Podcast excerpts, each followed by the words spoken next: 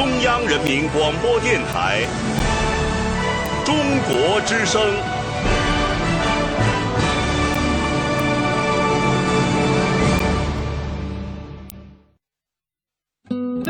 岁月在电波中流淌，人生在音乐中升华。每天午夜时分，千里共良宵，与您共赴心灵之约。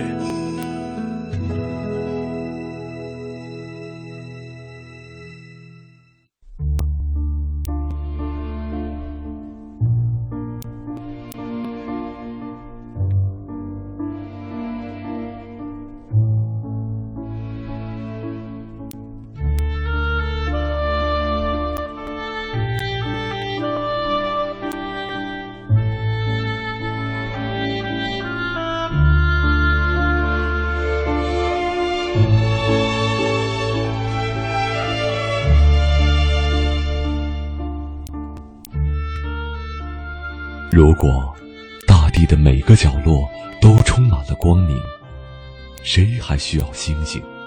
谁还会在夜里凝望，寻找遥远的安慰？谁不愿意每天都是一首诗，每个字都是一颗心？谁不愿意有一个柔软的晚上，柔软的像是触碰？一片湖，为你，我们将创造一个清纯的日子，自由的像风，并周而复始。中国之声，千里共良宵，为你读诗。让我们就像这样细细的听。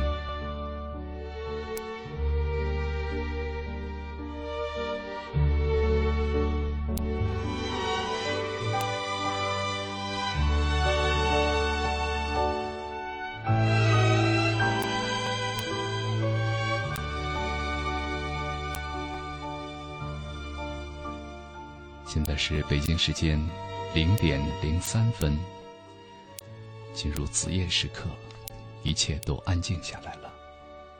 我们也安静下来，伴随着安静的音乐，来静静的听美好的诗篇。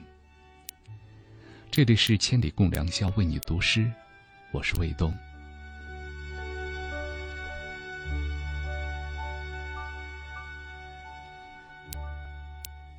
今天是二零一五年的六月十三日。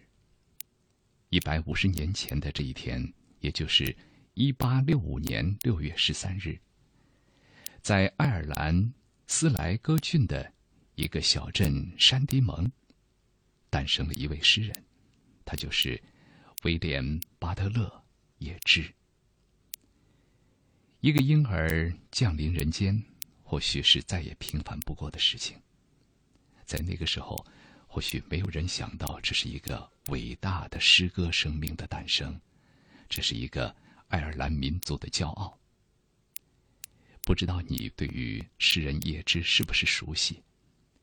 那么今天晚上，我们就在音乐和诗歌当中，一起走进这位伟大的爱尔兰诗人，走进叶芝的诗歌和他的心情故事。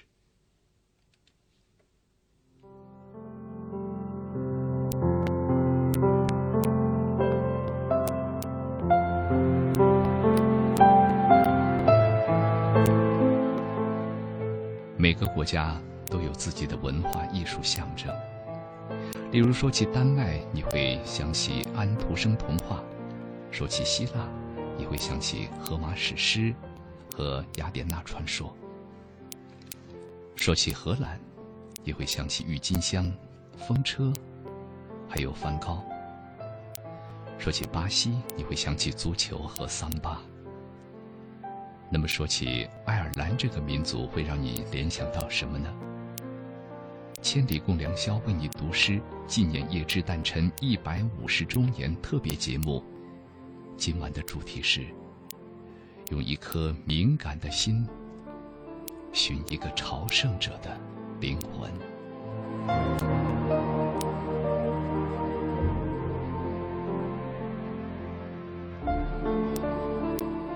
关于爱尔兰，关于叶芝，关于爱尔兰的音乐和诗歌，你会想到什么呢？请你关注“为你读诗”公众微信平台，期待你的分享。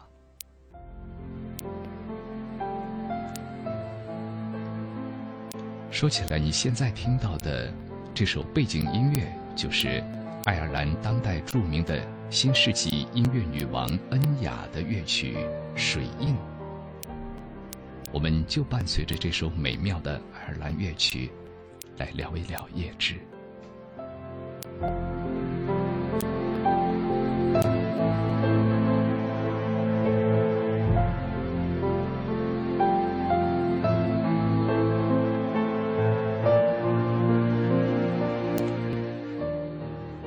威廉·巴特勒·叶芝是一位爱尔兰诗人和剧作家，出生在一个非常具有艺术气息的家族。他的父亲是一位肖像画家，母亲是当地一位富商的女儿。诗人的童年大部分都在斯莱戈郡度过。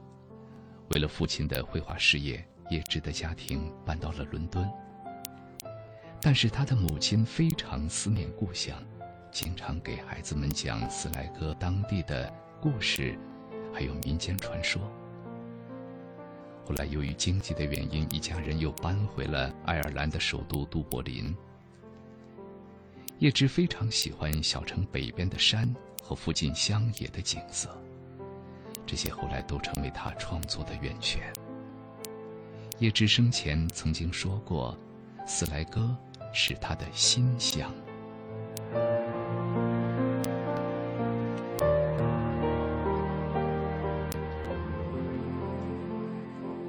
叶芝曾于一九二三年获得诺贝尔文学奖，由瑞典国王亲自颁奖。颁奖的理由是，用鼓舞人心的诗篇，以高度的艺术形式表达了整个民族的精神风貌。诗人艾略特称他为当代最伟大的诗人。他说：“没有叶芝，那个时代的历史将无人知晓。”这个评价，我们暂且不去评价他吧。不过，叶芝的事业的确可以算是现代史、现代诗歌史上最著名的，因为他的事业被认为是代表了现代诗歌的整个历程。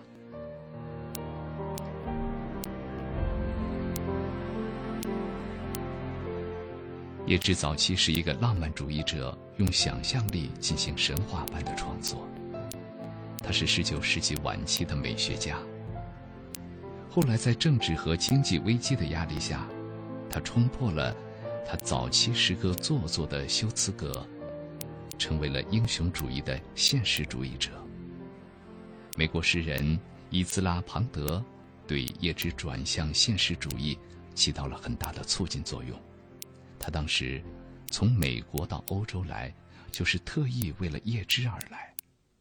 他说：“叶芝是唯一一位值得深入研究的诗人。”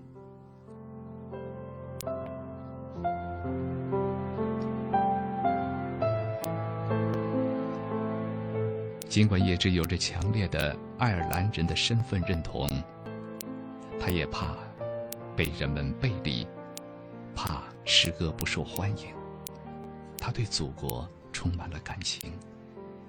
他的诗歌抛弃了古爱尔兰游吟诗人所使用的盖尔语，采用了崭新的英语。因为他想为爱尔兰人写诗，并把爱尔兰及其民族特色介绍给整个英语世界。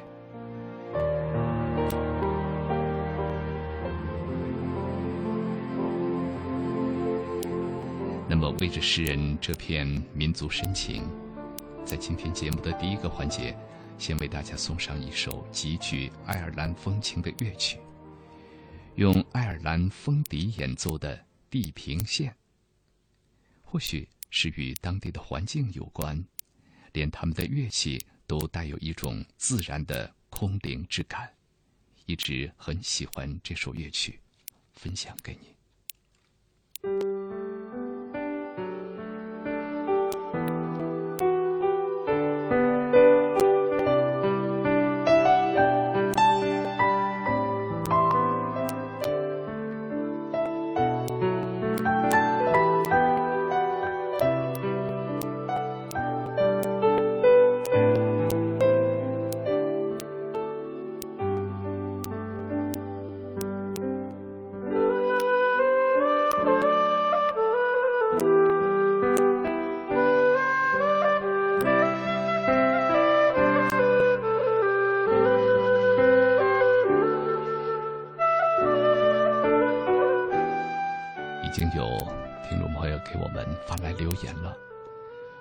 菊花茶语说：“喜欢像诗人一样，活在自己的世界，用敏感的心感知触动灵魂的美。”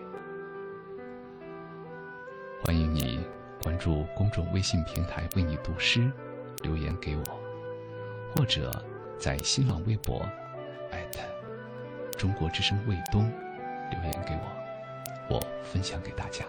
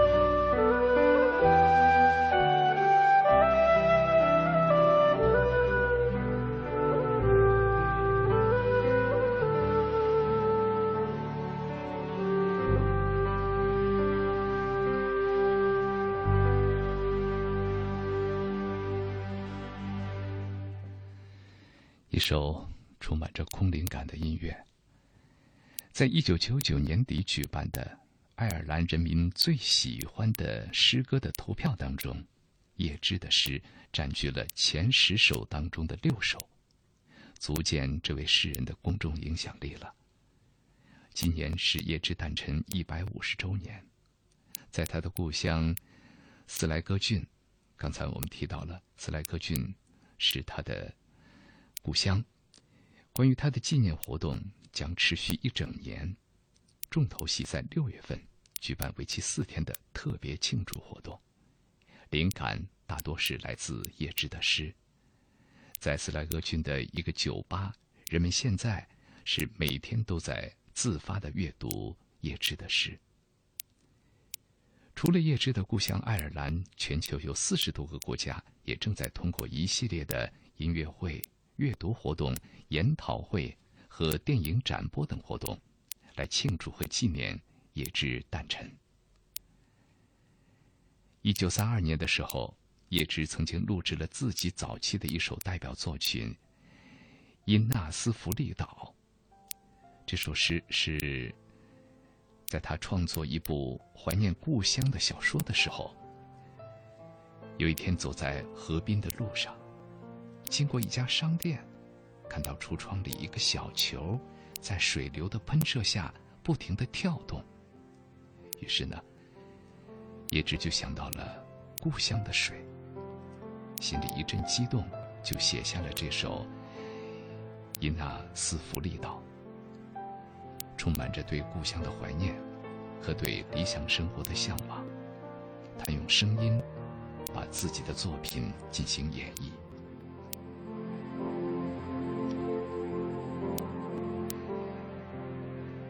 事实上，对于诗歌与声音本质上的藕断丝连，也只是十分痴迷的。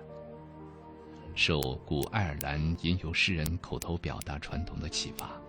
叶芝在进行创作的时候，就希望诗歌不仅是为阅读，同时也为听觉而写。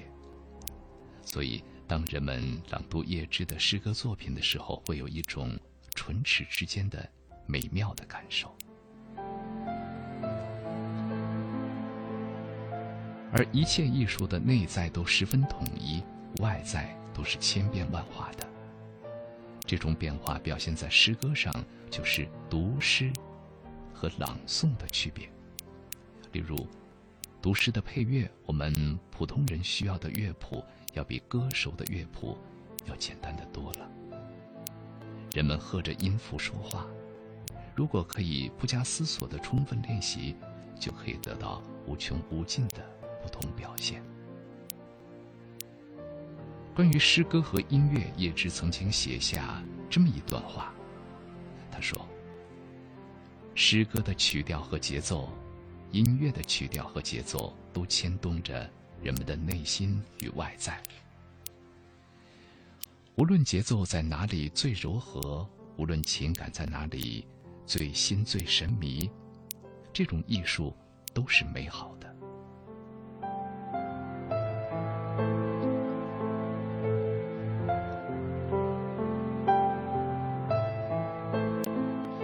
由此让我联想到，现代的表演和背诵，让我们把注意力集中在了宏观效果上，让我们觉得复制生活的表情和声调比节奏更重要，表情成了对生活的偶然在表面上的一种复制，这让诗，这让读诗失去了很多真实情感的成分。我敢确定的是，如果人们能够静下心来，听一会儿伴着音符朗诵的抒情诗，应该叫诵读吧。我们暂且把这种读法叫做诵读的抒情诗。这样，人们就很快会发现，要是所听到的诗歌，像是在那种主流剧院里朗诵的诗歌那样的话。人们会为之感到愤慨不已。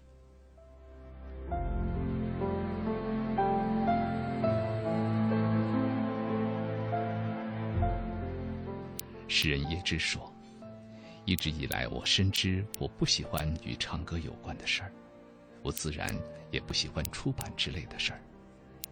我现在终于明白了各种缘由，因为我已经找到了更好的东西。”不久前，我刚听过有人读诗。在读诗的时候，配以柔和的旋律，向诗歌内涵致以虔诚的敬意。如果我是一位智者，如果我能说服少数几个人学这门艺术，那我绝不会再打开诗集。也只说，小时候我总是渴望能够听到配着竖琴朗诵的诗歌。就好像我想象中的河马，在朗诵他的诗歌一样。独自一人欣赏一门艺术，这有点不自然。无论何时发现一首好的诗歌，人们都想要与他人分享。如果朋友之间、爱人之间能够相互倾听诗歌朗诵，那是非常惬意的事情。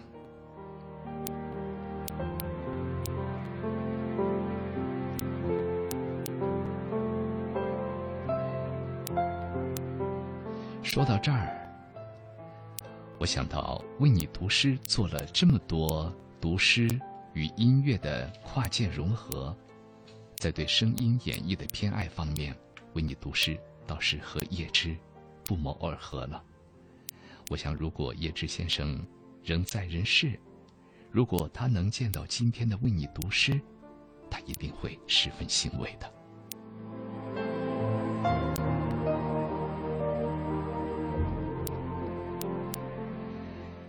也是因着诗人叶芝本人也如此热爱读诗，二零一五年，由爱尔兰总统迈克尔·希金斯参与支持的叶芝二零一五项目。正在号召全世界的人们录下朗诵叶芝诗歌的声音，以创建叶芝全球声音档案。在这场活动当中，爱尔兰前总统玛丽·罗宾逊朗读了叶芝的《漫游者安格斯之歌》。听这首诗的题目，或许大家并不熟悉。诗的结尾有这么一段，会让你留下印象。我们一起沿着阳光斑驳的草丛漫步，去采摘，哪怕地老天荒，只有他和我。月亮的银苹果，太阳的金苹果。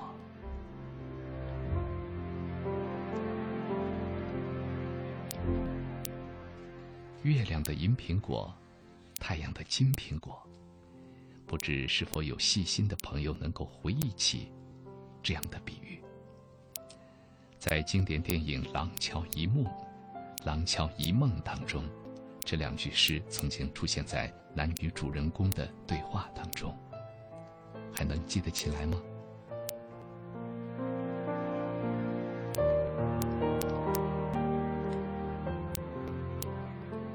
爱尔兰总统迈克尔·希金斯。也贡献了自己的声音，朗读了叶芝的诗歌《为我女儿的祈祷》。除了前后两位总统的支持，来自不同国家的诗人、演员、作家、音乐家、学者、政治家、记者纷纷加入其中，全世界掀起了一片诵读叶芝诗歌的这样一个热潮，用声音。把叶芝的文字延续下来。这些由全世界名人诵读叶芝作品的珍贵声音，将在今年的秋季，在为你读诗与爱尔兰大使馆联合推出的“爱尔兰文化周”系列节目当中，将会陆续播出。欢迎大家关注“为你读诗”公众微信，届时收听。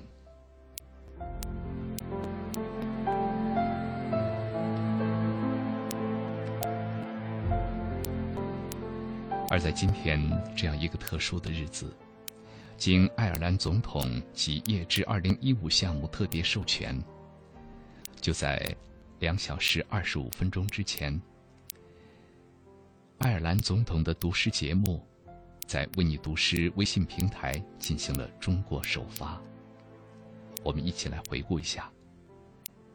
要说明的是，总统先生读的是英文。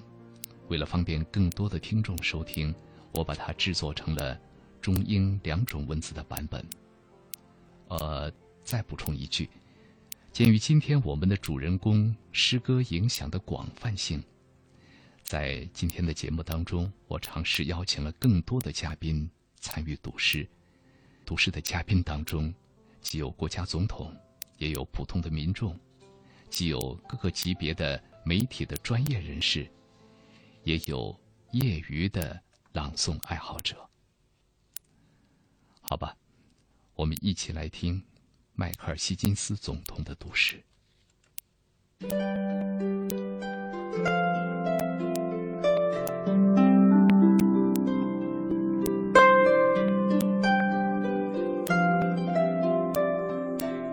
Once more the storm is howling, and half hid under this cradle hood and coverlid, my child sleeps on.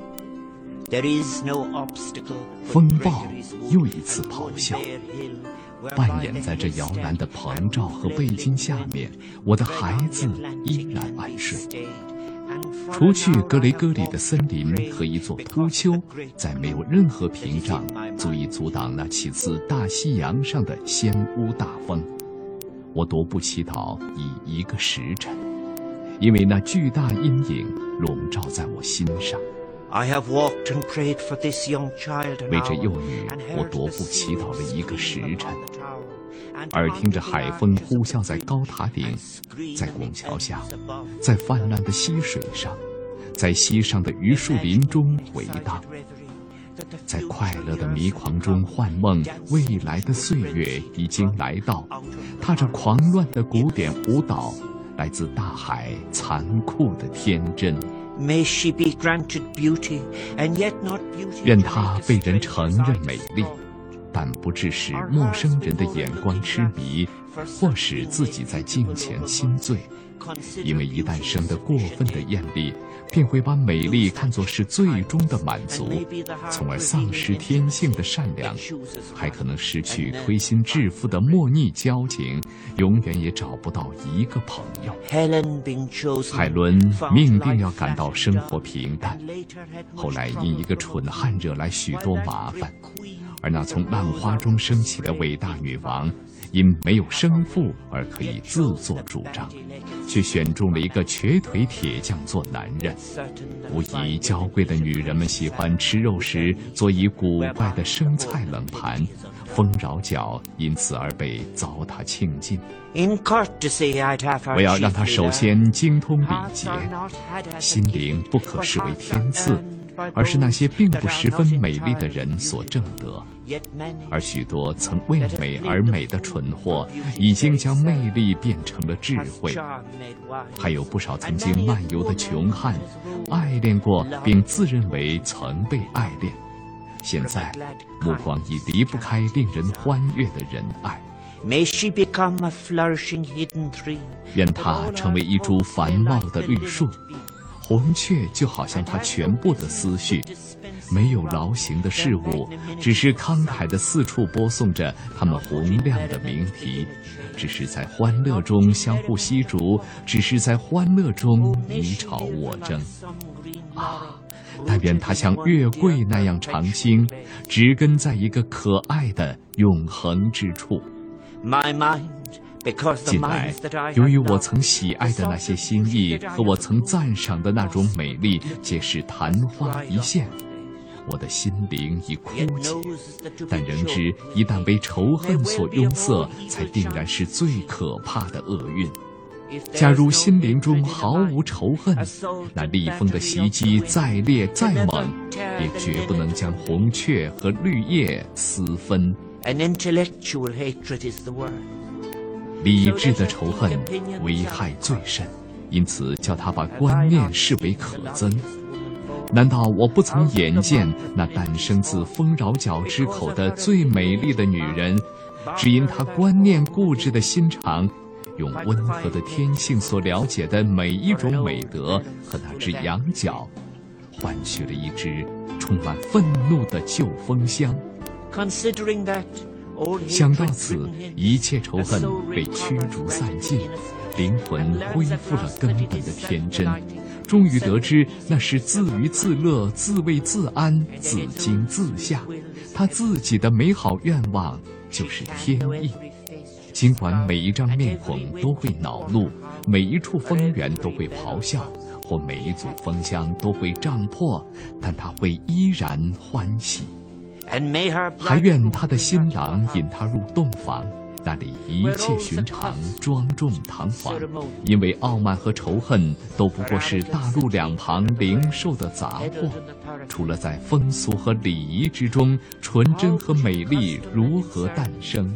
礼仪是丰饶角的别名，风俗是繁盛的桂树的名 and 称。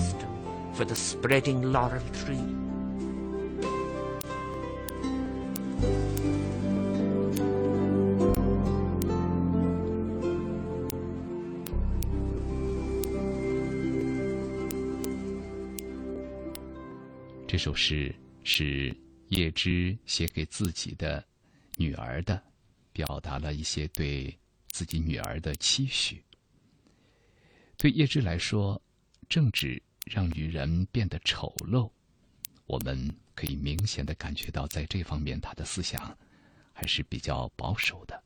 他不希望女儿涉及政治，只希望她能够具有贵族传统的美德和礼仪。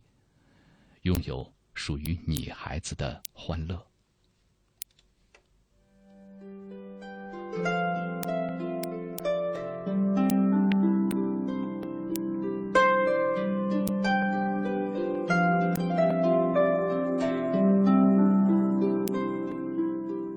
曾经浪漫情痴，曾经昂扬斗志，美与痛，一切都化作文字。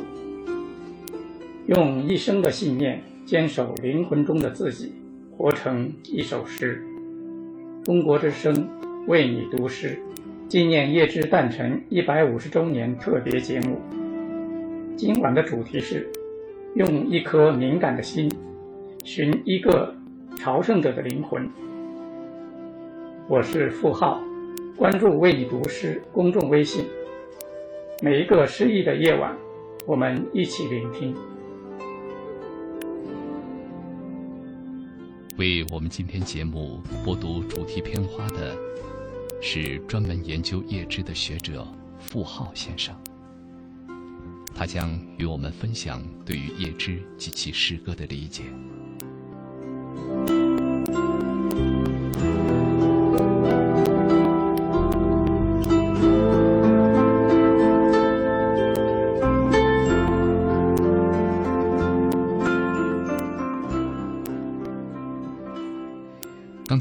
听到的这首《为我女儿的祈祷》，也是傅浩先生翻译的版本。我们先来听听他如何理解、如何解读这首诗。我曾经在一九九八年的时候去拜访过他女儿，叫安叶芝。她可能是二十一世纪初去世的吧。去过他家里。他一个人在家，他还用叶芝这个姓，所以可能他一生没有结婚。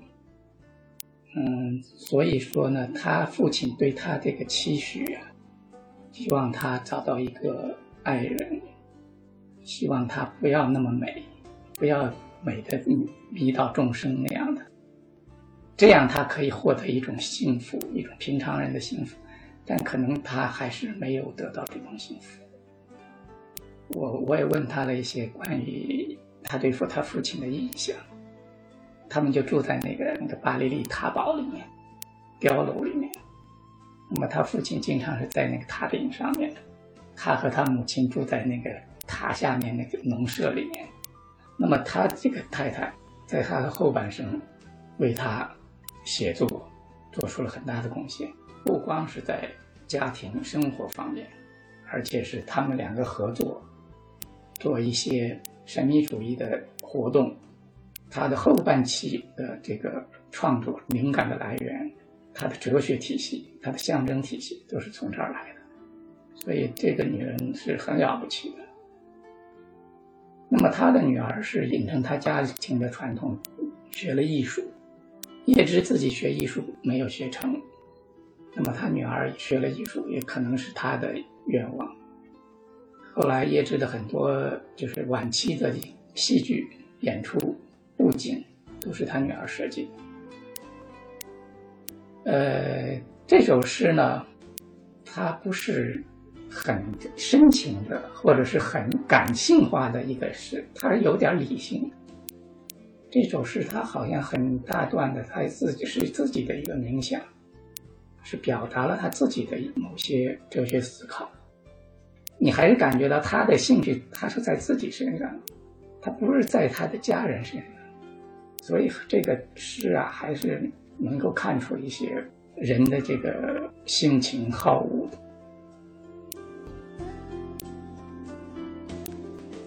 是的，说起来，叶芝的情诗，就和这首《给我女儿的祈祷》，不是一种感觉。那些有动于衷的情话，感动了许许多多古今中外的人。诗歌当中的一字一句，都掩藏不了诗人的情感。他理智的时候，或许看起来很冷漠；他深情起来，或许看起来变得无厘头。这便是最真实的一颗心吧。这种真实也是傅浩欣赏他的地方。傅浩从大学的时候，呃，就开始翻译叶芝，研究叶芝。之所以选择这位诗人，正是看出了他的伟大之处。叶芝，他之所以能成为一个伟大的诗人，他毕生是坚持了他的兴趣。用他的话，自己的话说，就是他完成了自己，完善了自己，成就了自己。而且他的艺术是弥老弥精，或者越到后面写的越好。这在中国的诗人中间是不不多见的。中国的诗人是好多是昙花一现的天才式的诗人，大多数都没有到成熟的阶段他就死了，或者是他的艺术生涯死了。一个诗人。成熟是要在三十岁以后，光靠感情的，那是那是青春期的写作。当然，这是人共有的一个阶段，美好的一个情感。但是那个不是诗的全部，诗是要包括人类的全部经验，不光是风花雪月这些美好的事物，而更多的是路有冻死骨，是人间的疾苦，人生的百分之。九十应该是苦，而不是乐。诗应该是有安慰人心灵的作用是，应该是诚实的东西。也许，正是由于这种伟大，将叶芝带出了爱尔兰，带到了我们众多读者和听众的心中。那么问题来了，不知道叶芝的风格对于我们东方，尤其是中国的诗人及诗歌。是否产生了一些影响呢？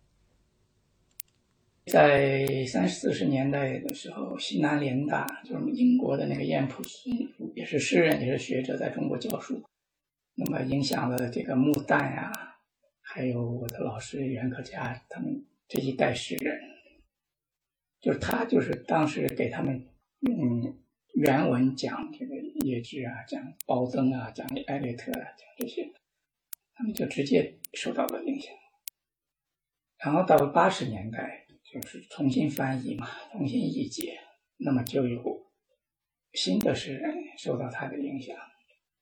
最开始呢，介绍的不多，主要是他的早期的诗。最有影响的当然就是那些，包括《伊纳斯福利岛》，还有《当你老了》这些诗。我在上大三，北大上大三的时候。我就译了叶芝，当时孩子还来找过我，看到他写的东西，有些东西，一些笔记啊，什么说他在模仿叶芝啊、里尔克啊这样，想建立自己的象征体系，这样，说以什么来象征什么，以什么来象征什么，自己规定的，以豹子象征太阳啊，或以象太阳象征什么这样的东西。我想大概是他就是在学叶芝这样做，但是叶芝的东西不是这么，不是这么生做出来的。叶芝的象征体系它是有来源的，它是来自神秘主义的。那神秘主义是有传统的，是是从印度啊，或者从别的，从从犹太的卡巴拉呀，从等等古希腊的，它是有传统的。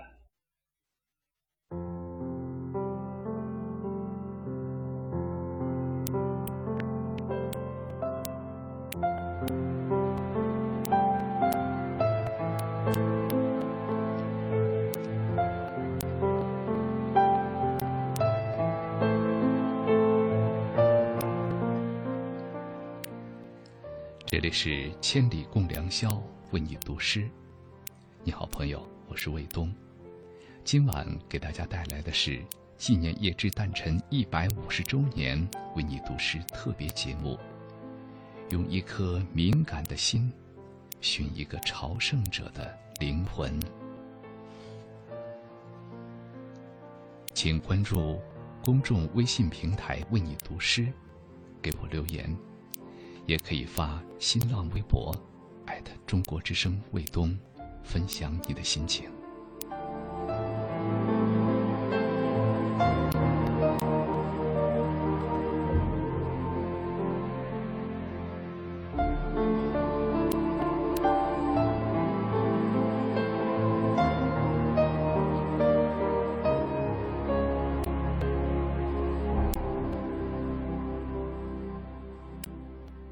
叶芝的诗歌当中，不乏描写女性或者是写给女性的作品。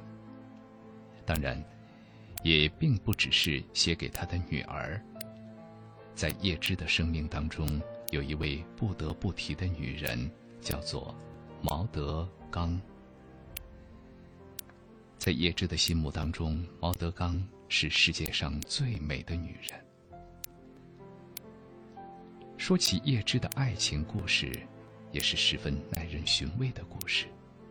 这份爱没有结果，却持续了一辈子。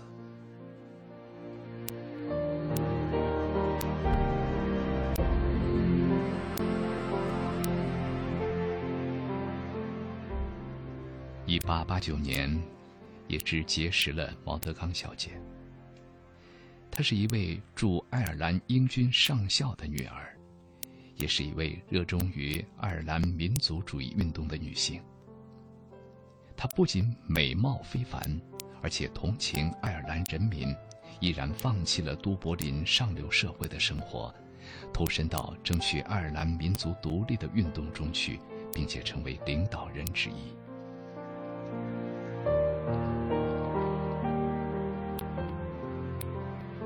毛德刚小姐非常仰慕叶芝早年诗作《雕塑的岛屿》，并主动和叶芝结识。那一天，露水打湿睡衣的伦敦，她来到了叶芝面前，带着一封别人帮忙写给叶芝父亲的推荐信。也是在那一天。也知这位二十三岁的诗人，第一次发现了真正的美，并由此深陷爱河。从那一刻起，英语史上最美丽的抒情诗歌宣告诞生。要知道，那应当是多么值得庆幸的时刻。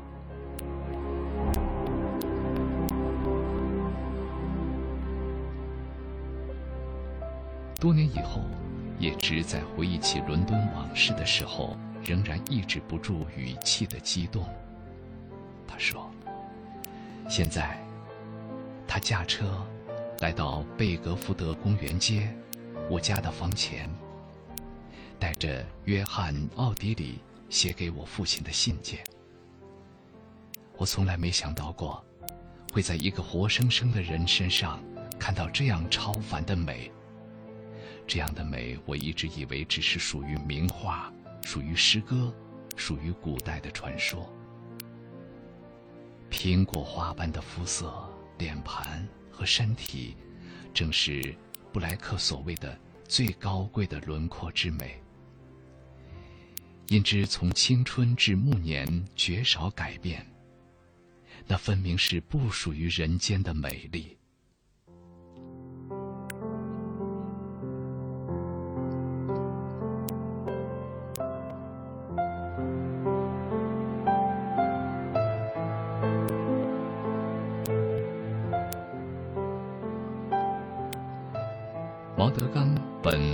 为叶芝而来，却在向他走来。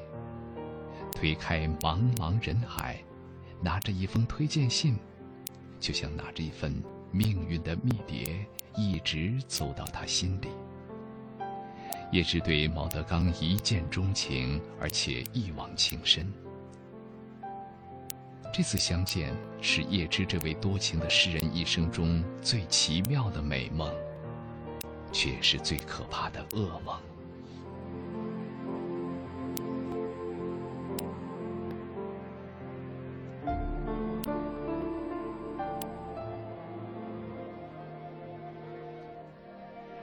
等待这位毛德刚小姐的爱，也只用尽了他一生的力气。送上一首《等你爱我》，来自陈奕迅。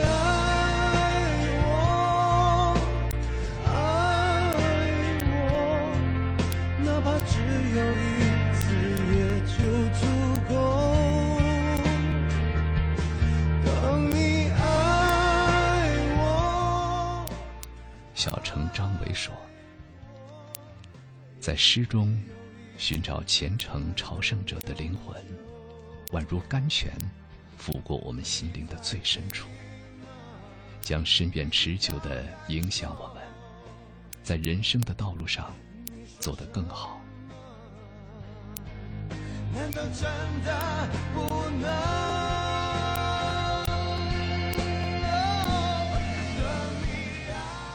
城门革新说：“爱尔兰。”诗歌、戏剧和爱情，串起叶芝的一生。而诗歌与爱情的珠联璧合，莫过于“当你老了”的创作。当你老了，我仍爱你那朝圣者的心，爱你哀戚的脸上岁月的留痕。如此矢志不渝的海誓山盟。却始终得不到对方爱的救赎和回应，于是他在爱情中挣扎、彷徨、失落、苦痛，在诗歌上挥笔泼墨、抒情写意，直至白头老去。都会有折磨，可我不承认这么说，注定等待你，我已足心才能更快乐。当你有一天对我说，我一样会在这里等着。才哥说：“诗人的世界是理想的美好，我只愿自己也能拥有这样美妙的境遇。”也就足够。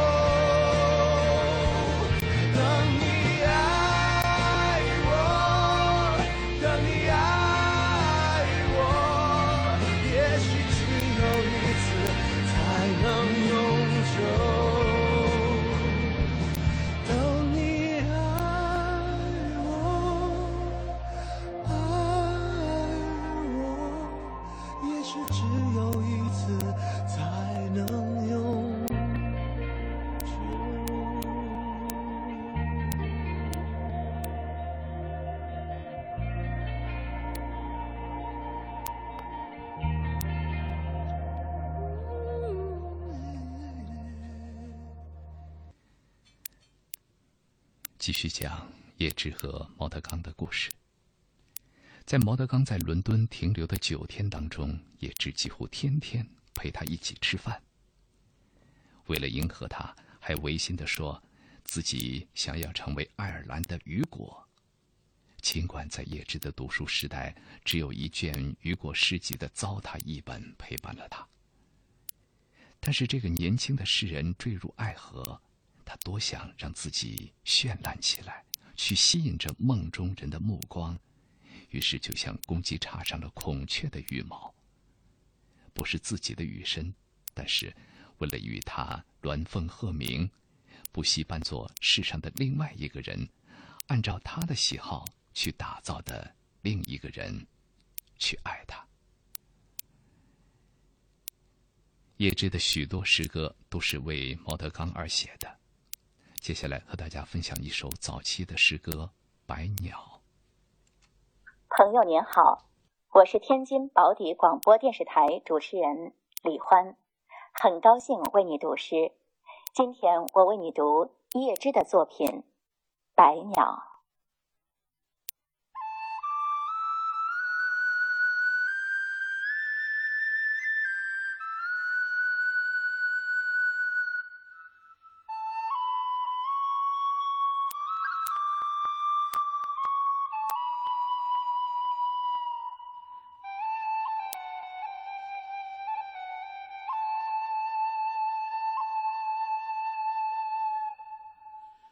亲爱的，但愿我们是浪尖上一双白鸟，流星尚未陨逝，我们已厌倦了它的闪耀。天边低悬，晨光里那颗蓝星的幽光，唤醒了你我心中。一缕不死的忧伤。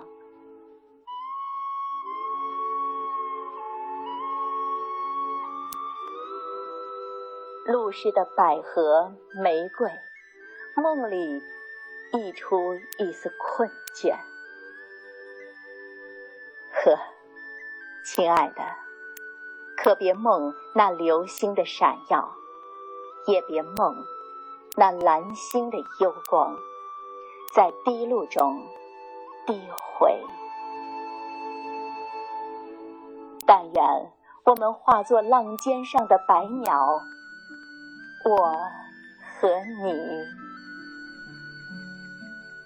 我心头萦绕着无数岛屿和丹南湖滨，在那里，岁月会以遗忘我们，悲哀。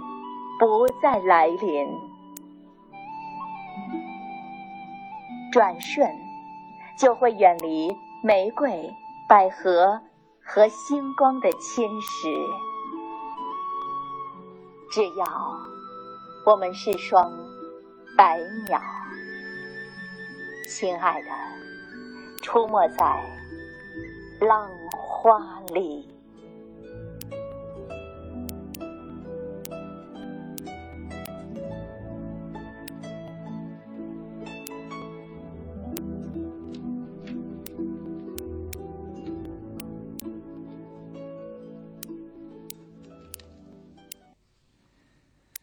讲一个白鸟的故事吧。这首《白鸟》的创作源于毛德刚的一句话。有一天，叶芝和毛德刚同游后斯雅，看见一对海鸥飞过头顶。毛德刚说：“假如能转世再生，他愿意变为海鸥。”结果三天以后，他收到叶芝送给他的这首诗歌《白鸟》。我但愿我们是，亲爱的，浪尖上的一双白鸟。在诗中，也只满足了爱人能够再生为鸥的愿望，也传达了自己的心愿。他愿同爱人一起，化作白鸟，在浪花中出没，自由自在的生活。这一句反复出现，突出了诗人的意愿的真挚和强烈。白鸟因此成为诗的中心意象，它是诗人和爱人的化身，它的洁白象征了诗人和爱人心灵的纯洁高贵，希望能与爱人一起获得真正的安宁，逃离时光的追逐，获得生命的永恒。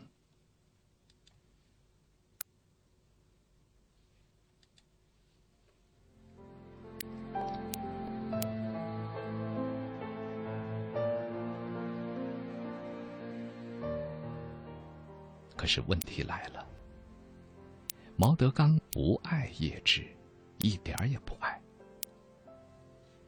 或许是因为叶芝的性格，或许是因为政治理想不同，谁知道呢？反正他只想跟叶芝做朋友。但是叶芝依然孜孜不倦地梦想着，要是他做自己的妻子会怎么样？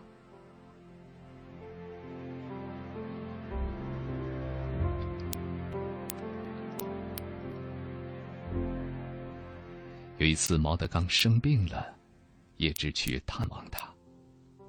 刚进门看见他，叶芝就被一种感情，一种让他陶醉的怜惜压倒了。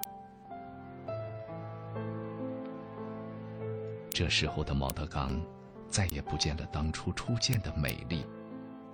面容憔悴，骨骼凸起，曾经在他身上光芒四射的生机已经黯然失去。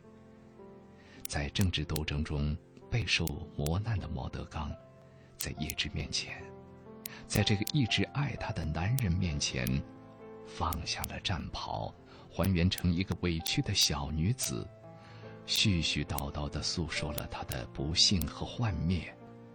再不见当初那强硬的气势，已经变得柔和，变得与世无争。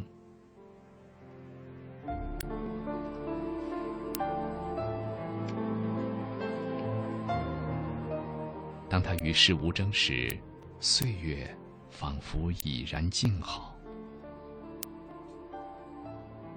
本对这段感情不抱希望的叶芝，又再次陷入了对他的爱中而不能自拔，也不想抗拒。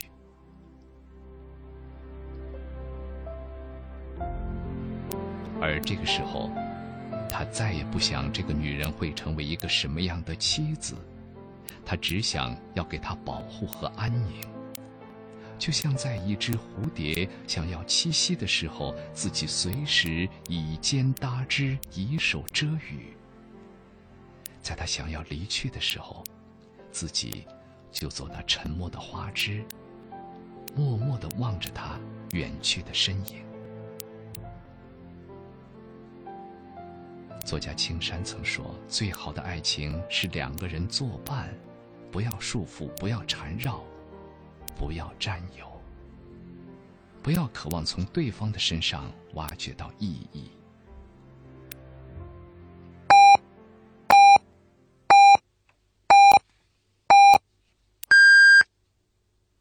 北京时间一点整。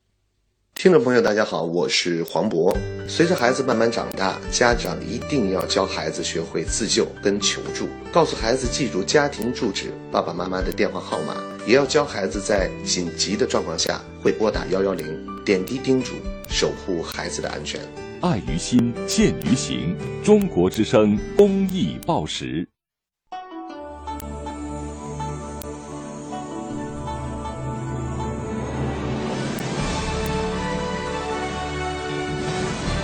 中央人民广播电台《中国之声》。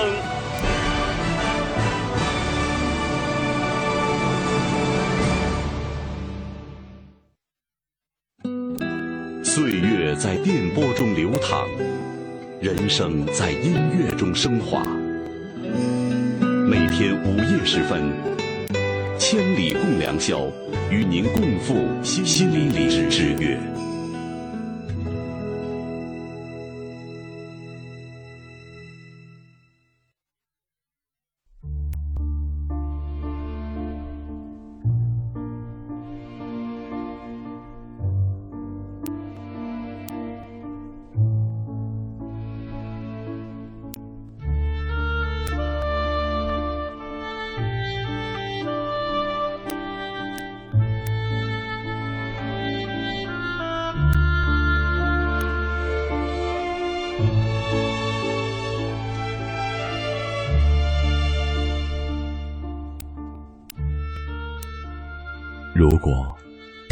每个角落都充满了光明，谁还需要星星？谁还会在夜里凝望，寻找遥远的安慰？谁不愿意每天都是一首诗，每个字都是一颗心？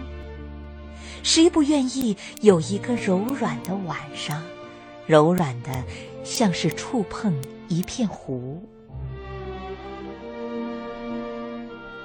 为你，我们将创造一个清纯的日子，自由的像风，并周而复始。中国之声，千里共良宵，为你读诗。让我们就像这样细细的听。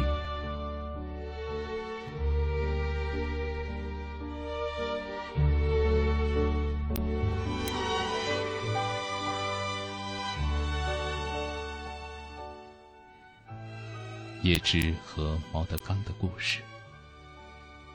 叶芝去看望病中的毛德刚，但是两个人各怀心思，一个人幸福，一个人悲伤。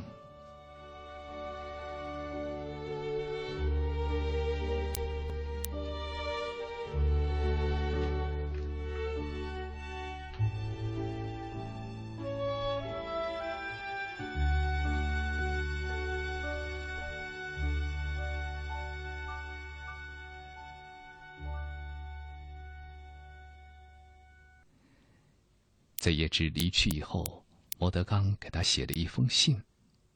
心里忧伤的说道：“他梦见了他和诗人的过去，他俩是一对兄妹，住在阿拉伯沙漠里，一起被卖为奴隶。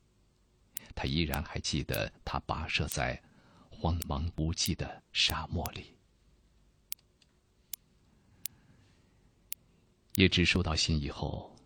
立刻赶到了毛德刚那里。在这个见面的晚上，仅仅相见了几分钟，叶芝就情不自禁的向毛德刚请求，请求他嫁给他。那个时候，他脑子里除了求婚这件事，其余一片空白，甚至都没顾得上看一眼，也没想到她的美，只抓着手，激动不已的说着。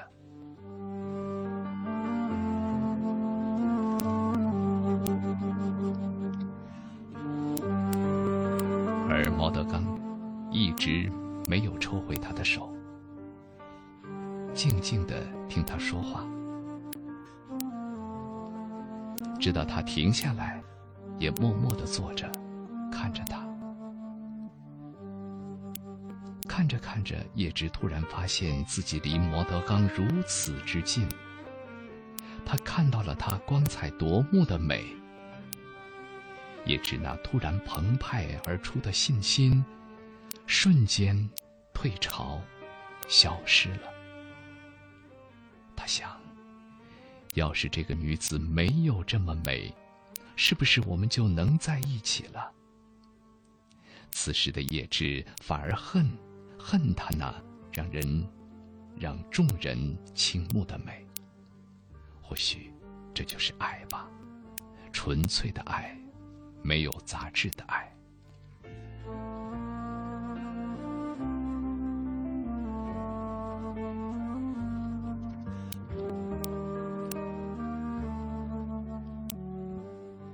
尽管叶芝对毛德刚的爱并没有得到回报，但是，他却依然魂牵梦绕，为他写下了大量的诗篇。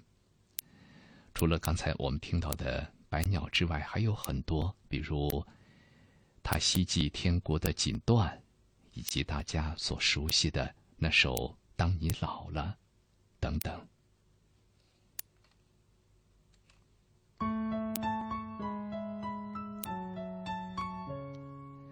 说起《当你老了》，想起几年前水木年华一首老歌《一生有你》，觉得所描述的心情是多么相像。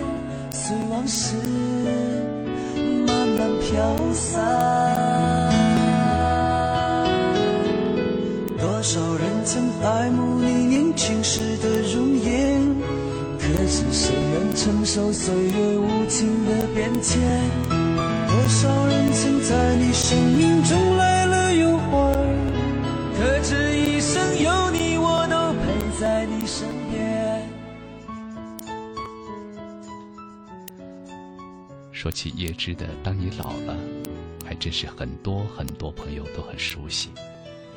我是飞鱼说，《当你老了》这首诗，我记得以前上学的时候，老师还拿出来让我们当堂翻译玩。当时那个翻译啊，五花八门。老师一边念我们的作业，我们一边笑。后来老师把原文和经典译文放出来，底下赞道一大片。能把情诗写得这般令人感动的诗人，那该那该有多有故事啊！想起了今年春晚莫文蔚唱的同名歌曲，不知又唱哭了多少人，我算一个。随往事慢慢飘散。少人曾爱慕你年轻时的容颜，可知谁愿承受岁月无情的变迁？朵朵没有夏天说：“当你老了，请取下我为你写就的诗篇，那些潜伏在字里行间的誓言，依旧在岁月的尘埃里记录着最初的爱恋。我在时光的尽头等你，风吹过昨天的记忆，银色的月光洒在我们曾经走过的那些蜿蜒曲折的路上。岁月的灵光在夜的清风里开始荡漾，远远的有箫声传来。你的名字夹杂在箫声里，在我的脑海中起伏旋转。在你生命中来了又，可知一生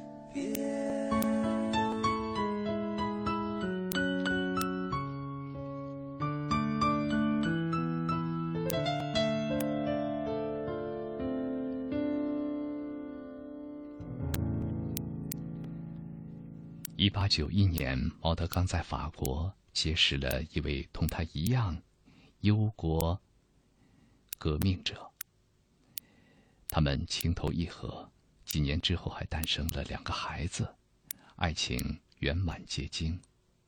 而叶芝却依然不死心，坚持一次一次的求婚。这种认死理儿、拒不改变的结果，只能是一次次碰壁。遭到失败。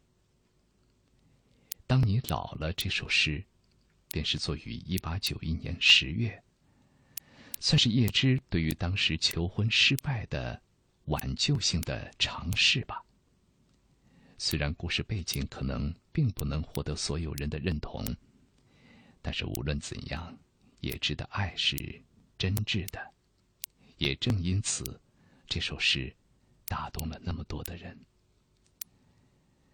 在纪念叶芝诞辰一百五十周年的这样一个特殊的日子里，为你读诗，为大家带来百度创始人、董事长兼 CEO 李彦宏先生与爱尔兰驻华大使康宝乐所读的中英双语的版本《当你老了》。这首读诗作品也将通过为你读诗和爱尔兰驻华大使馆。捐赠给叶芝二零一五项目“叶芝全球声音档案”。好，我们一起来欣赏。朋友你好，感谢关注 Be My Guest 为你读诗。叶芝是世界上最具影响力的诗人之一，也是第一位获得诺贝尔文学奖的爱尔兰诗人。二零一五年六月十三日是他诞辰一百五十周年纪念日。今天，爱尔兰驻华大使康宝乐先生与百度创始人、董事长兼 CEO 李彦宏先生用中英双语为你读叶芝的作品《当你老了》。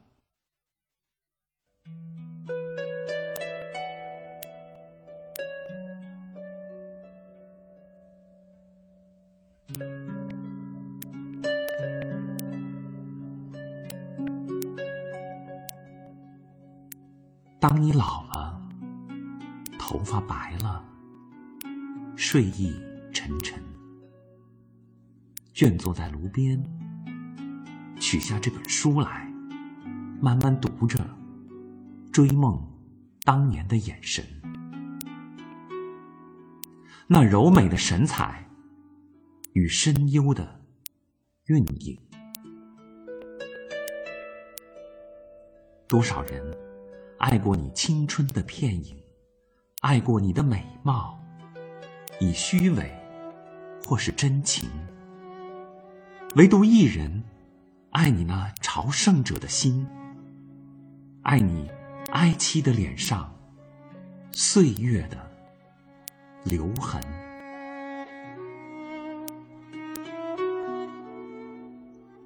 在炉栅边，你弯下了腰。低语着，带着浅浅的伤感。爱情是怎样逝去，又怎样步上群山？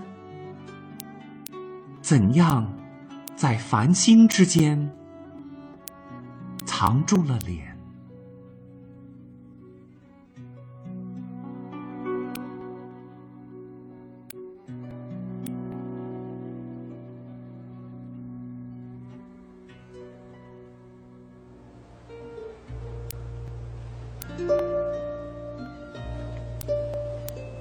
？When you are old and grey and full of sleep and nodding by the fire, take down this book and slowly read and dream of the soft luck your eyes had once and of their shadows deep. How many loved your moments of glad grace and loved your beauty with love false or true? One man loved the pilgrim soul in you and loved the sorrows of your changing face.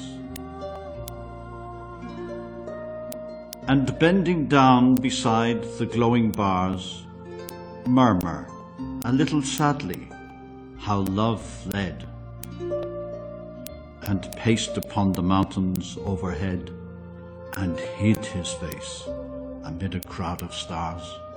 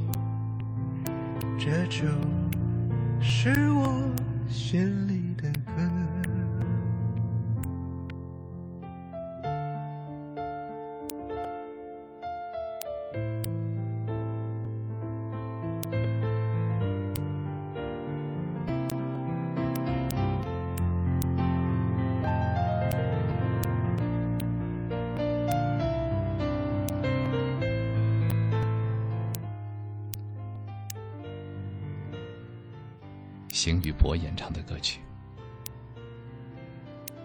掉队说：“今天的为你读诗的内容，好感动，好感动。晚上从实验室回来的很晚，最近好忙好累。本来已经准备睡觉了，忽然看到说中国之声叶芝专题，一下子精神起来了。”并不是不累，只是觉得心里很舒服。今晚注定要晚睡了，谢谢，不要谢我，谢我们的节目吧。谢谢为你读诗的陪伴。我真希望这首歌是唱给你这首歌是唱给你的。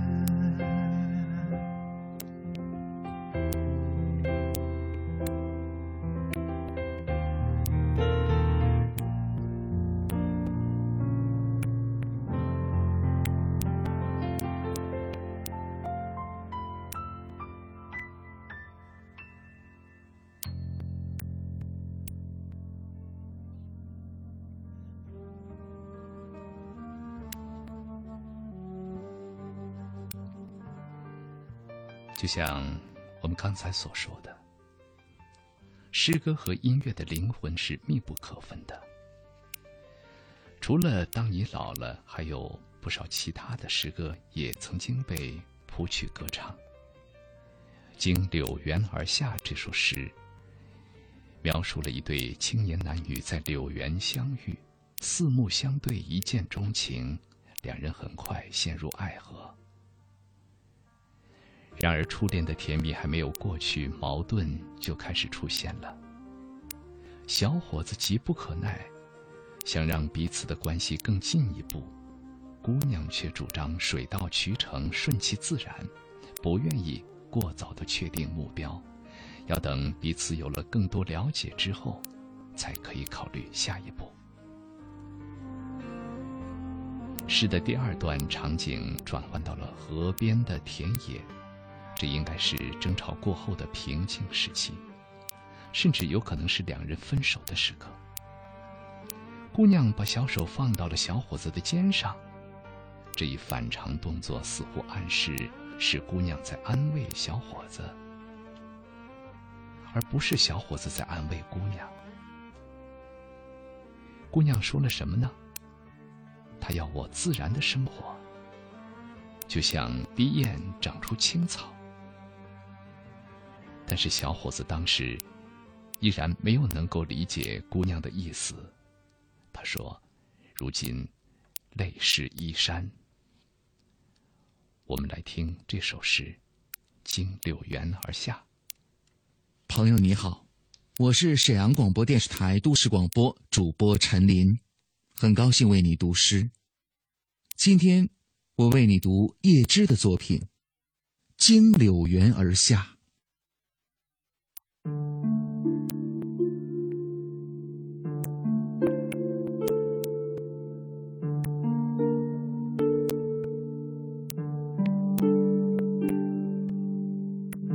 经柳园而下，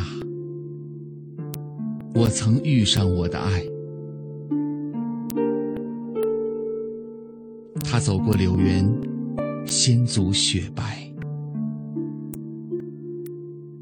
他要我自然的去爱，就像树木吐出新芽。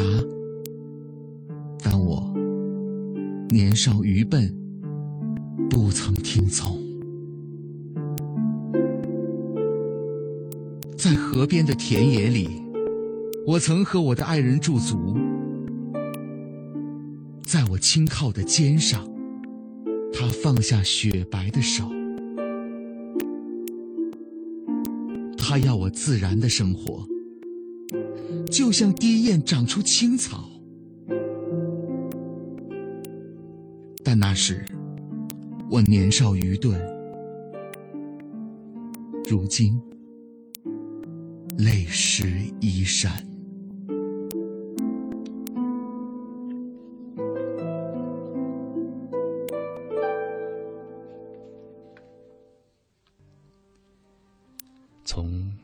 诗中的描写来看，姑娘显然比小伙子心智要成熟，思虑更深远。男主人公，我想就是指诗人自己吧。这里写的，大约就是叶芝本人的亲身经历。诗人很多都是长不大的孩子，始终保持一颗赤子之心。结合叶芝的恋爱经历来看，确实如此。在毛德刚的眼里，叶芝显然不是一个成熟稳重的男人，而是一个敏感易冲动的大男孩。相比之下，他比叶芝要成熟坚定得多，所以他最终没有嫁给叶芝。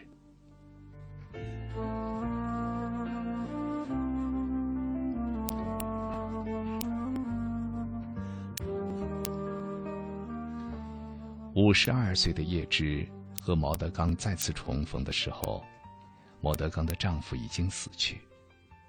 叶芝再次向他求婚，仍然被拒绝。叶芝爱而不得，后来竟又去追求毛德刚的女儿，同样遭到了拒绝。最终，叶芝直到年纪很大了，才和一个英国女人结婚。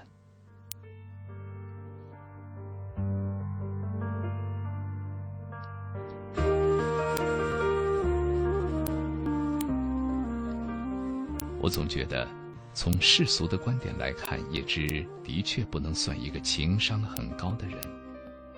但这不就是诗人吗？梦幻理想，不顾现实，不能世故。这种敏感不成熟，也恰恰成就了作为诗人的叶芝。他为爱人写下了许多脍炙人口的诗篇，有时是激情的爱恋，有时是绝望的怨恨。更多的时候是爱恨交织的复杂情感。如果没有叶芝的情感坎坷，世界文学当中将失去一大批不朽的瑰宝。连毛德刚也说：“世人会因为我没有嫁给他而感谢我的。”这句话听起来虽然有些决绝了。但是仔细想一想，也不无道理。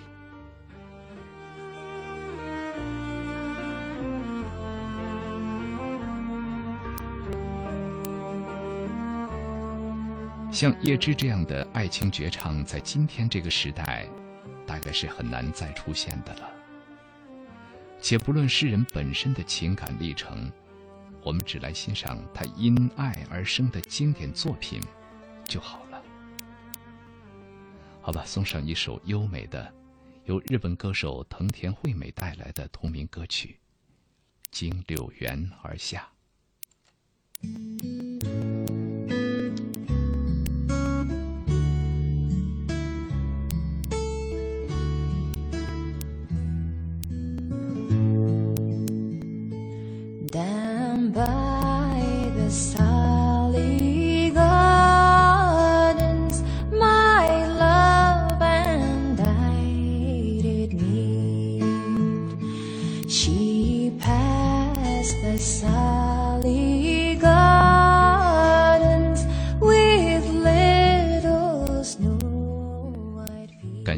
水清玄指出了我的一个错误，向大家道一声对不起。他说演奏地平线的乐器不是爱尔兰风笛，正确的叫法是爱尔兰哨笛，和风笛是两种完全不同的乐器。谢谢你。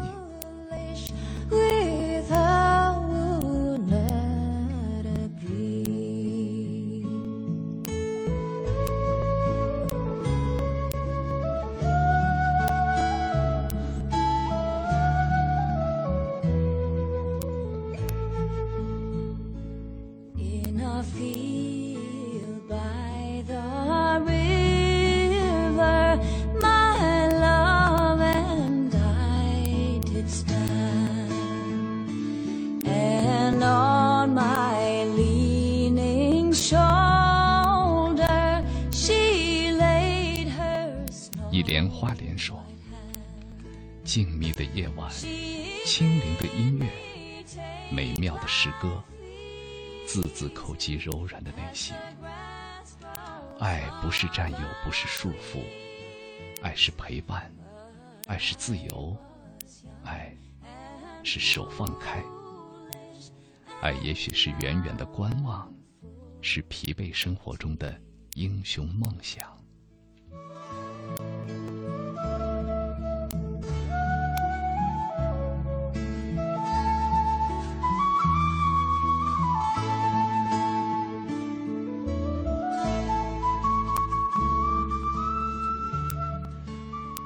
书莫西说：“喜欢中国之声很久了，记得以前读初中的时候，每天晚上临睡前，都会通过天线收音机收听节目，伴着美文和好听的声音入眠。今天再次听到这个节目，依旧感觉很美好，想起了很多那时的记忆，很感动。此时听着广播，内心非常的。”平和宁静，一扫生活中的阴霾。还有主持人的声音非常好听啊，谢谢你！中国之声每一位播音员主持人的人的声音都非常好，但是仍然感谢你。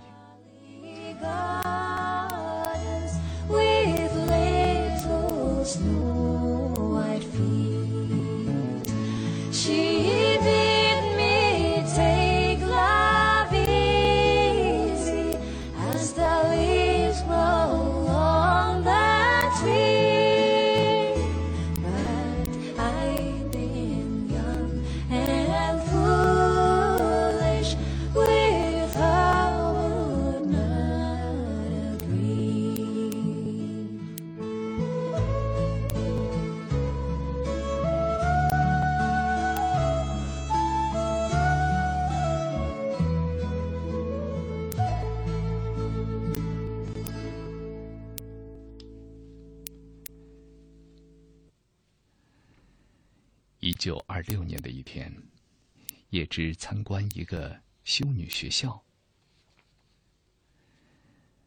走在学校里，看着孩子们睁大一双眼睛，好奇的打量着他这个六十岁的老人。他恍若感到了时光回流，回到了毛德刚还是孩童的时候。他百感交集的看着那个孩子俯身在快要熄灭的炉子旁，挨着骂，让童年的一天变得忧伤。叶芝的心不由自主的再次升起怜惜。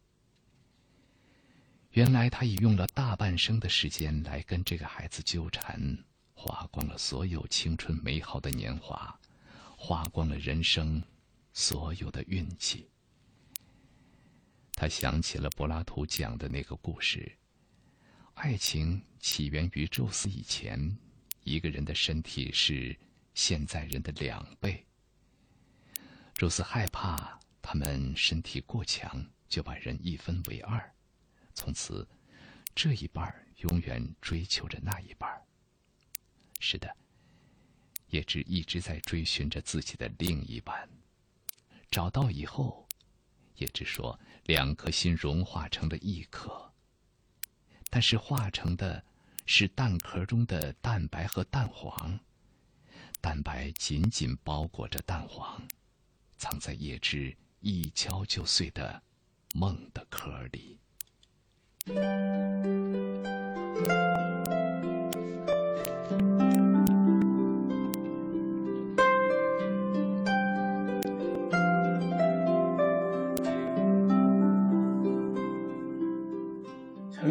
浪漫情痴，曾经昂扬斗志，美与痛，一切都化作文字，用一生的信念坚守灵魂中的自己，活成一首诗。中国之声为你读诗，纪念叶芝诞辰一百五十周年特别节目。今晚的主题是：用一颗敏感的心，寻一个朝圣者的灵魂。我是付浩，关注“为你读诗”公众微信。每一个诗意的夜晚，我们一起聆听。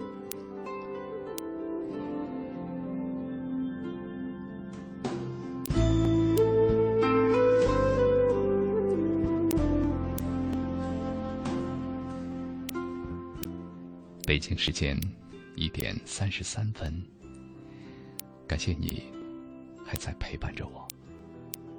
中国之声千里共良宵，为你读诗，我是卫东。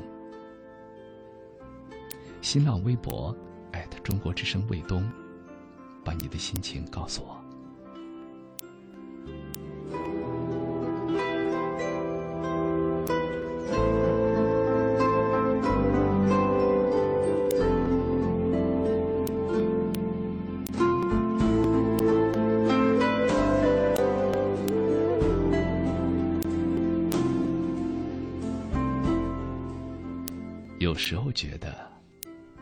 诗歌给了诗人一个梦，他们活在自己的世界里醒不来。还有一首诗歌给我印象深刻，诗歌当中，并不总是爱与美，也有一些不友好的元素出现。但是，一切的一切都不能阻挡诗人们对爱的坚信。他说：“我们曾经相爱，却浑然不知。”欣赏一首诗，《长久沉默后》。朋友你好，我是自媒体主播蝴蝶，很高兴为你读诗。今天我为你读叶芝的作品《长久沉默后》。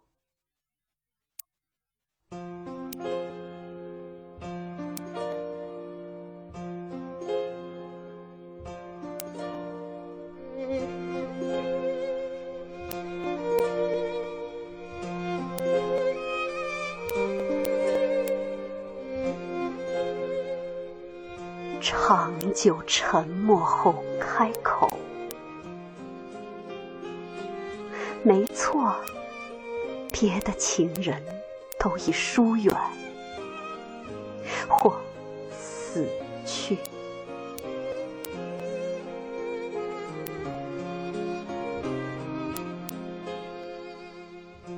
不友好的灯光，用灯罩挡住。不友好的夜晚，用窗帘挡住。我们谈呐谈呐，反复谈论艺术和歌这最高主题。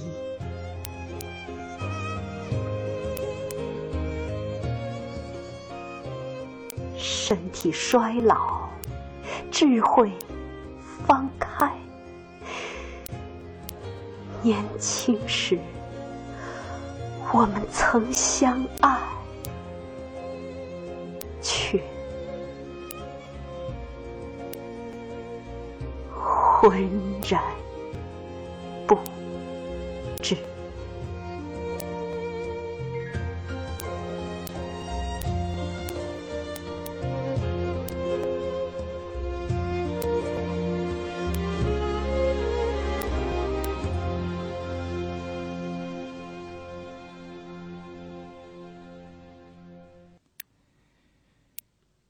叶芝曾经希望在去世的时候，毛德刚能够出席他的葬礼。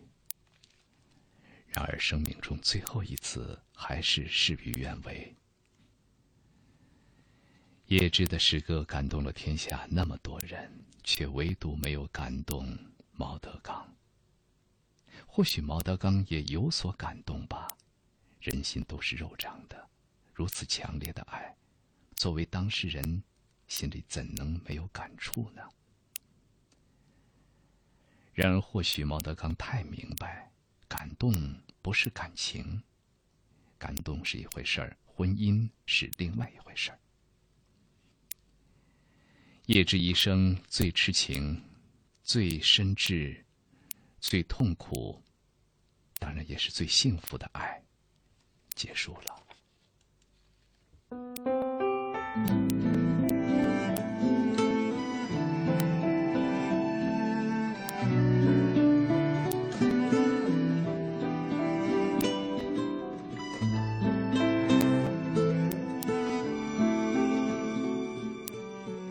唯一的玫瑰，炎亚纶演唱。你总习惯华丽带刺，我懂怕受伤害的防卫姿势。你从不说爱这个字，都用泪水表示。桀骜狂想的王子，看尽冷眼排斥。你说凡人不懂得坚持，往往更有价值。幻化春风说：“相比当你老了更喜欢叶芝的《驶向拜占庭》，记得有人说过，诗受雇于诗人，而诗人受雇于现实。叶芝也是如此，诗里有绝望，有悲凉，但是纯洁，因为诗人接受了自己的老，真情实意如赤子一般，无比超脱。一句一旦脱离自然界，我就不再以任何物体寻得我的形状，就能看出它的无执无念。好的，既然喜欢叶芝的《驶向拜占庭》，等一会儿给大家播放。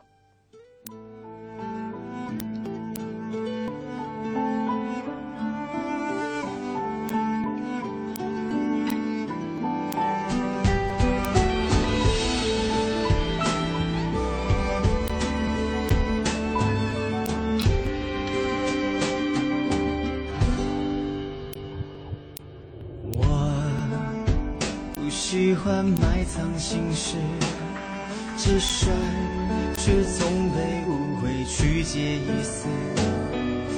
我把寂寞戴成戒指，安然放弃解释。逆风吹拂的王子，望着。天空沉思，疯子，被动有多奢侈？你是唯一的玫瑰，虽然最刺却最美，灵魂一定是同类，才能心领。生辉，摩擦冲突也不撤退。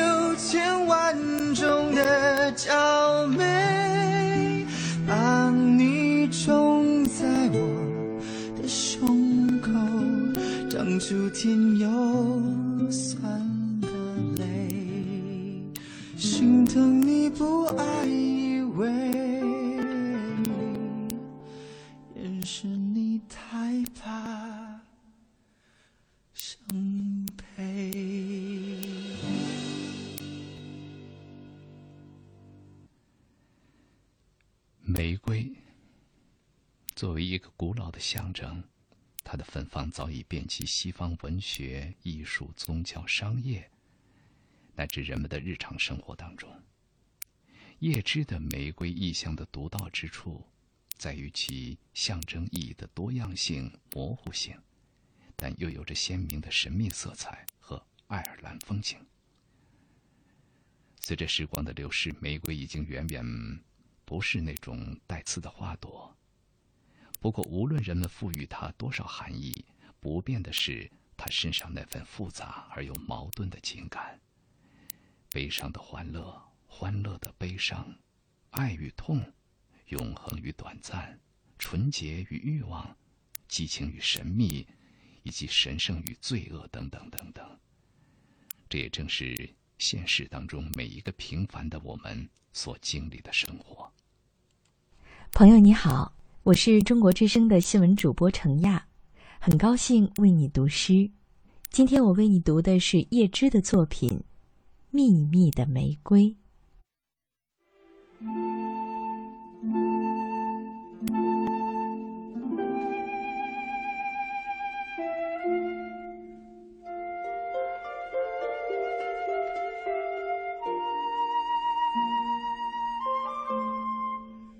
遥远不可侵犯的玫瑰呀，你在我关键的时刻拥抱我吧。那儿，这些在圣墓中或者在酒车中寻找你的人，在挫败的梦的骚动和混乱之外生活着，深深的。在苍白的眼睑中，睡意慵懒而沉重。人们称之为美。你巨大的叶子覆盖古人的胡须，光荣的三圣人献来的红宝石和金子，那个亲眼看到钉穿了的手和接骨木十字架的皇帝，在德鲁德的幻想中站起，使火炬暗淡。最后，从疯狂中醒来，死去。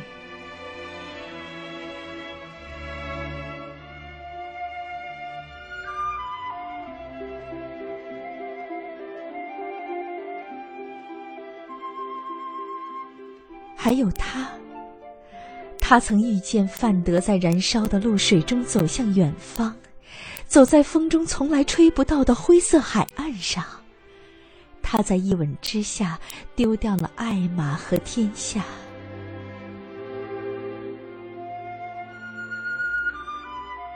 还有他，他曾把神奇从要塞里驱赶出来，最后一百个早晨开花，姹紫嫣红。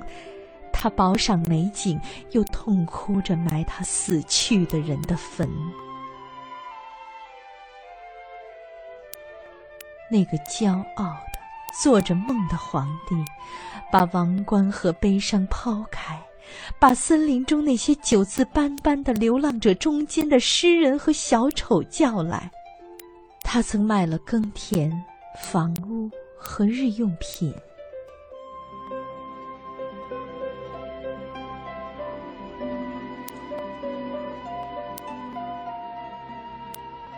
多少年来。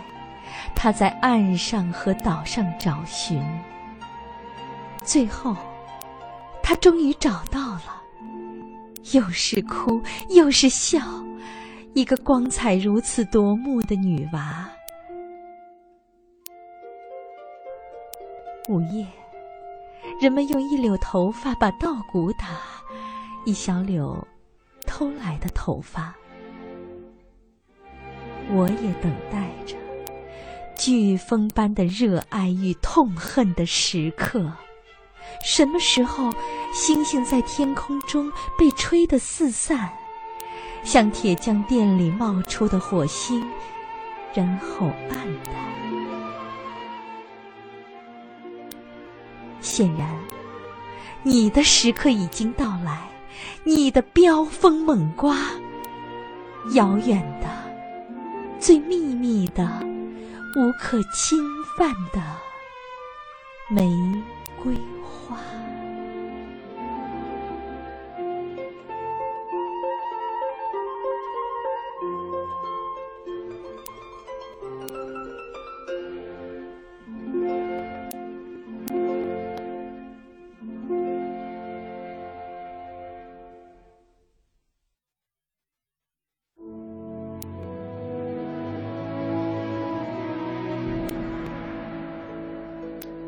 在爱尔兰无所不在，来听一听下面这首歌，一首最著名的古老的爱尔兰民谣《夏日最后的玫瑰》。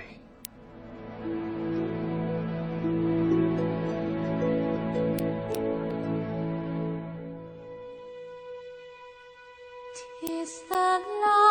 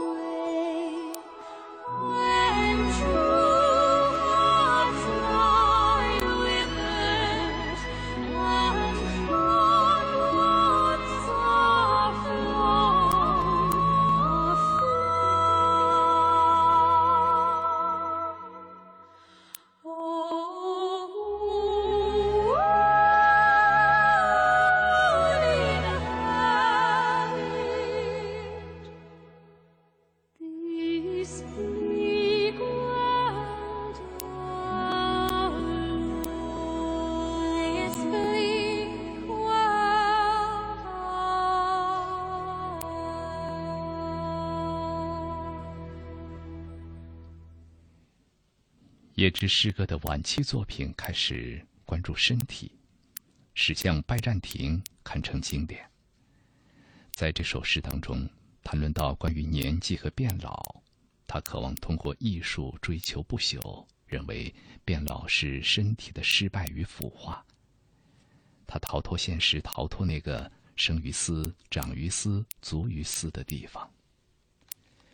不过他对此并不排斥，他高声赞颂，并且歌唱，甚至为每一件旧衣裳歌唱。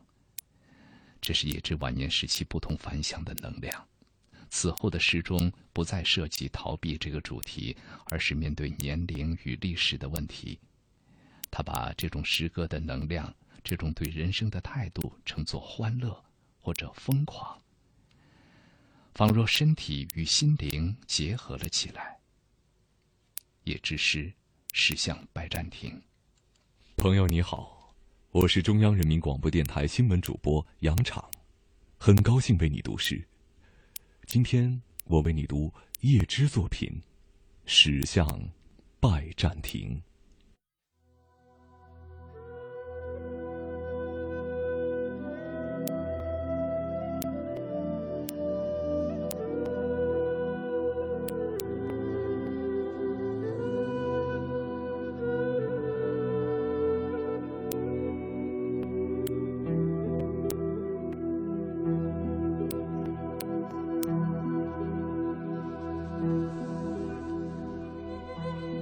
是老年人的国度，青年人在互相拥抱。那垂死的世代，树上的鸟正从事他们的歌唱。鱼的瀑布，青花鱼冲色的大海，鱼、兽或鸟，一整个夏天在赞扬凡是诞生和死亡的一切存在。沉溺于那感官的音乐，个个都疏忽万古长青的理性的纪念物。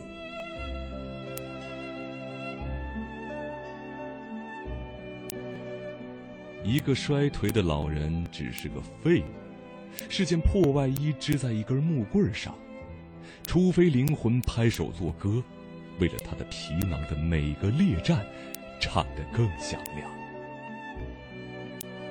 可是，没有教唱的学校，而只有研究纪念物上记载的他的辉煌。因此，我就远渡重洋，而来到拜占庭的神圣的城堡。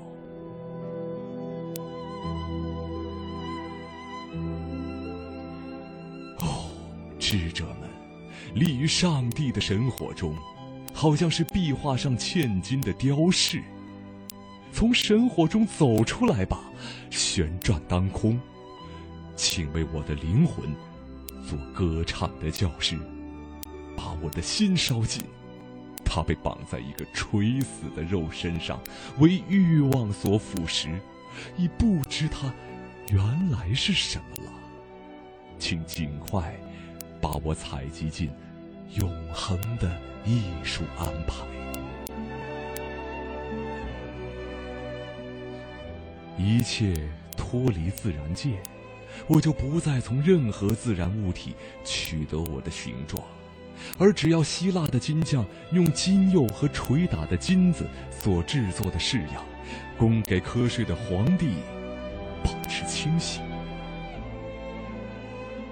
或者就像在金树枝上歌唱一切过去、现在和未来的事情，给拜占庭的。贵族和夫人听。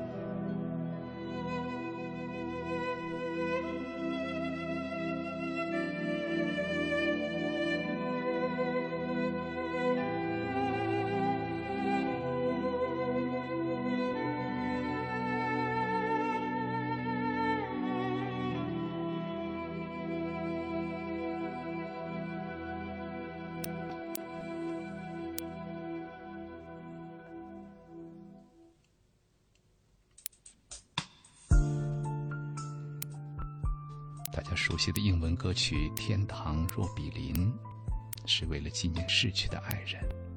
一起来分享这首歌曲，来纪念诗人逝去的爱情。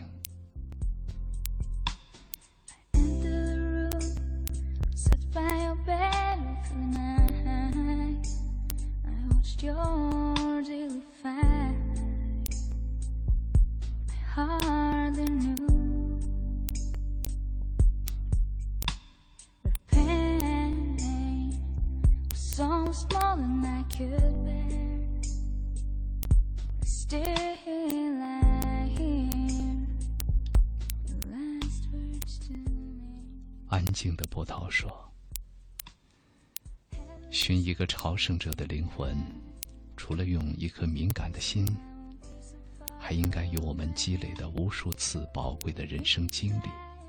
就像这位爱尔兰诗人叶芝一样，他深情的文字写下的这么多感人的诗歌，除了依靠他的天赋和才华，也得经历很多我们无法想象的事情。而这些经历，恰恰又是我们内心里无比渴望和依赖的一种情感而这种情感更能让人动之以情。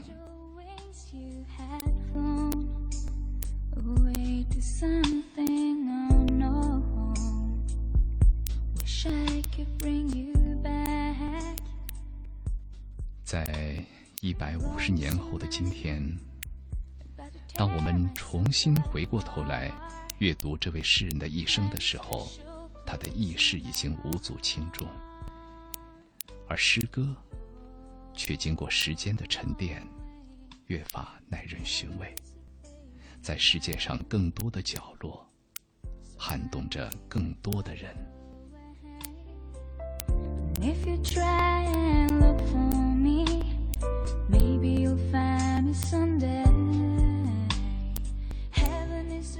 一个丰富的人。是无法在两个小时的时间里让我们了解清楚的。我们只希望借今天这个特殊的日子，与大家分享叶芝的诗歌、叶芝的故事。从此，每每说起爱尔兰，除了凯尔特音乐和踢踏舞，除了男人的裙装和热闹的小酒馆，你还会想起一个执着于艺术与梦的诗人。